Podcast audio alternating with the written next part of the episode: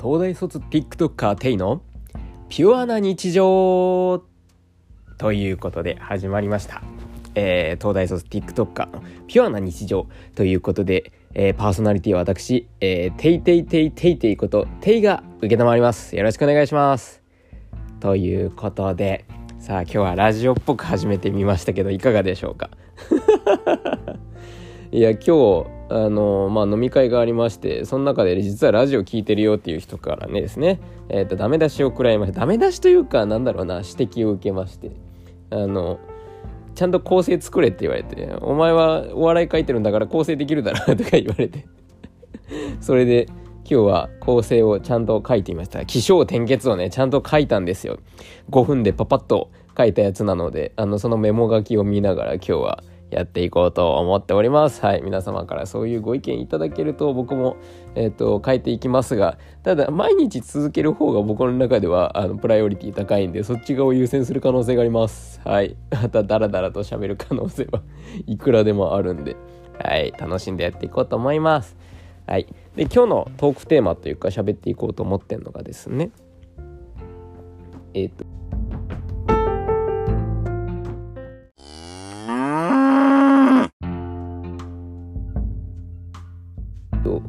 SNS の力っていうことをちょっと喋ってこうかなと思います。えっと、SNS ですね。あの、ソーシャルネットワーキングサービスですよ。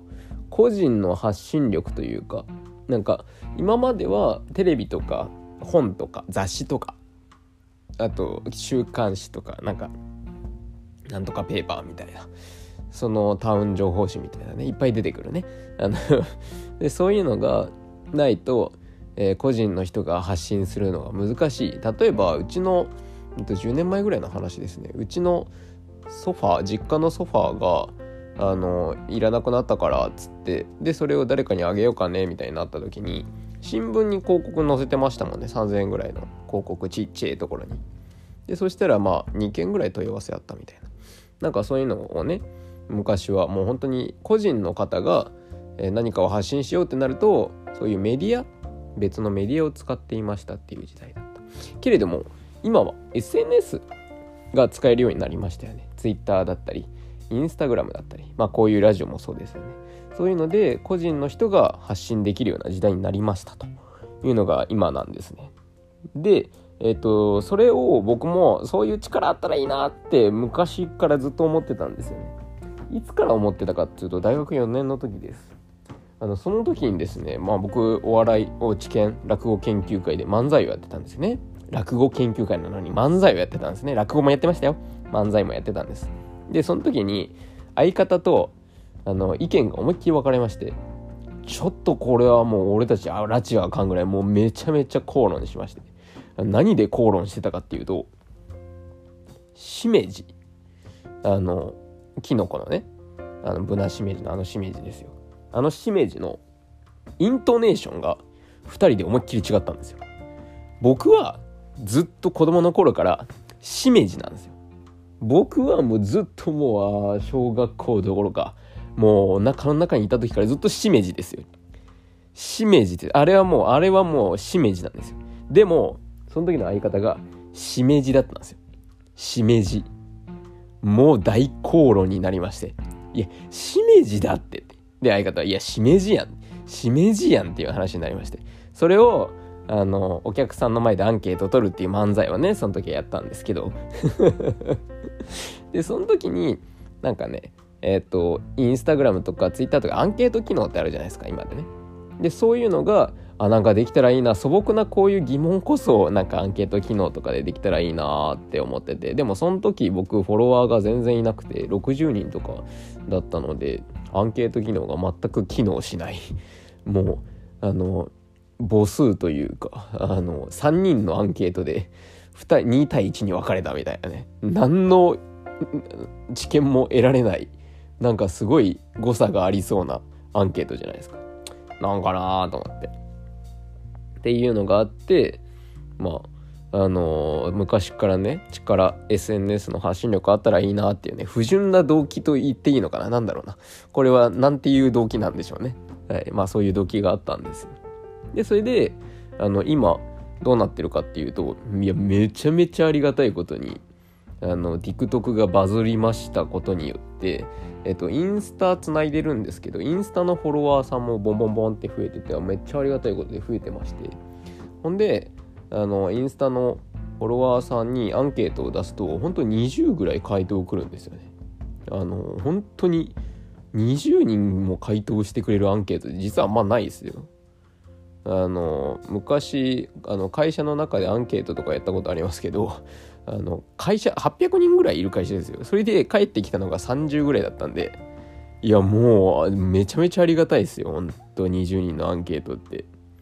いやもうでそれでやあの今日は あの求人広告というかあのそれを出したらこういうことやってくれる人います？って出したらあの普通にコメント来ましたからね。いやすごい。SNS の力すげえなってめっちゃ思います。もうだって求人広告とか載せたらめっちゃ高いっすよあれ。てかあのなんだ成果報酬制のところだったら年俸の20%みたいな。そういうのがあるんですよ。めちゃくちゃ高くないですか？例えば500万の年俸だったとしたらそれで100万ですよ。めちゃめちゃお金かかるじゃないですか。っていうにもかかわらずあのインスタグラムでポンって広告出したら広告というかあのこういう人いませんっつってポンって出したらいいよっつって帰ってくるみたいな。いやたかがインスタグラムですけど100万円の価値ありますよマジで。っていうのをちょっと感じて SNS の力すげえなと思ってます。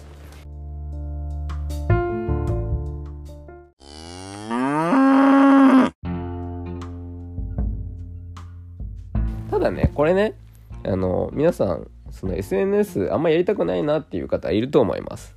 なんでかっていうと見バレですよね。見バレというかあの自分のプライベートがなくなるんじゃないか的なねあると思うんですよ。例えば芸能人とかね街中歩いてるだけで「キャーなんとかちゃんじゃない」みたいな「なんとかさんじゃん」みたいな「わあ写真撮って握手して」みたいな「サインして」みたいなねあるじゃないですか。それが嫌なんじゃないかみたいな。例えば自分がなんだろう。えっ、とあんまバレたくない場所でなんかそういうのがあるとかね。本当に自分のプライベートと何もないみたいな。もうプライベートの時間がないみたいな。っていうのが嫌なんじゃないかみたいなのがあると思うんですけど。いや僕もねそれすごい心配してました。あの言うて TikTok フォロワー今1万5000とかいるんですよ僕。いや結構すごくないですか？1万5000って。1万5千人のファン、ファンというのか、ファンはそのうちの10%ぐらいかな。あんまファンはいないかもしれない。でも推しにしてくれてるなんか本当に毎回の動画でコメントくれるような人もいるんで、めっちゃありがたいですよね。っていう人もいる感じで。で、それでもう本当にもしかしたら街中で声かけられたらどうしようみたいなね、ちょっとだけ思ってたんですよ。でも、安心してください。履いてますよじゃなくて。あのとにかく明るい安村じゃなくてね。履いてますよではなくてですね。あの全くそういうのないっす。渋谷の街中歩いてても、まあ、何も言われないです。いやーなんなら寂しいぐらい何も言われないです。もうね何にもないっす。1万5000じゃ何も起こんないっす。てか1万5000ねやってみめっちゃむずいから。めちゃめちゃむずいっすよ1万5000フォロワーって。でもそのインスタとかで投稿したらそれにちゃんと反応してくれる人がそんだけいるっていうことですよ。いや自分のね行動を監視されてるって捉えるというよりはなんか自分の行動を楽しそうに見てくれてるっていう人たちが1万5,000人いるって思うとめちゃめちゃありがたいなって思います。であとね僕ね見バレというかなんか悪いとこ見られても僕絶対大丈夫なんですよ。なぜなら僕には一つ素晴らしいもうこれはね絶対皆さんも身につけた方がいいと思います。最強のその自分の悪いとこが見られた時の最強の言葉があります。それ何かっていうとテヘペロです。テヘペロ最強ですから。テヘペロですよ。もうねあの悪いとこ見られたらもうねテヘペロですって。テヘペロっつって。もうそれだけで大丈夫です。あの、なんだろうな。あの、大事なのは、その、デヘペロっつって、悪いとこ見られちゃったっつって、悪いと思ってるよって言って、ありがとう教えてくれて、デヘペロっつって。なんかね悪いとこ見られたからっつって相手を悪く言うのでもなく代わりに自分が悪かったねっつってでそれでありがとうっていう感じなんかポジティブな感情に持ってくなんかねほんとそれだけで変わるなって思ってますはいこんな感じでえっ、ー、と気象点結一をつけて書いてはみたんですがどうでしょう？皆さんにとって楽しいラジオになったでしょうか？はい。えー、まあ明日気象点結書くかどうかちょっとわかんないですけど。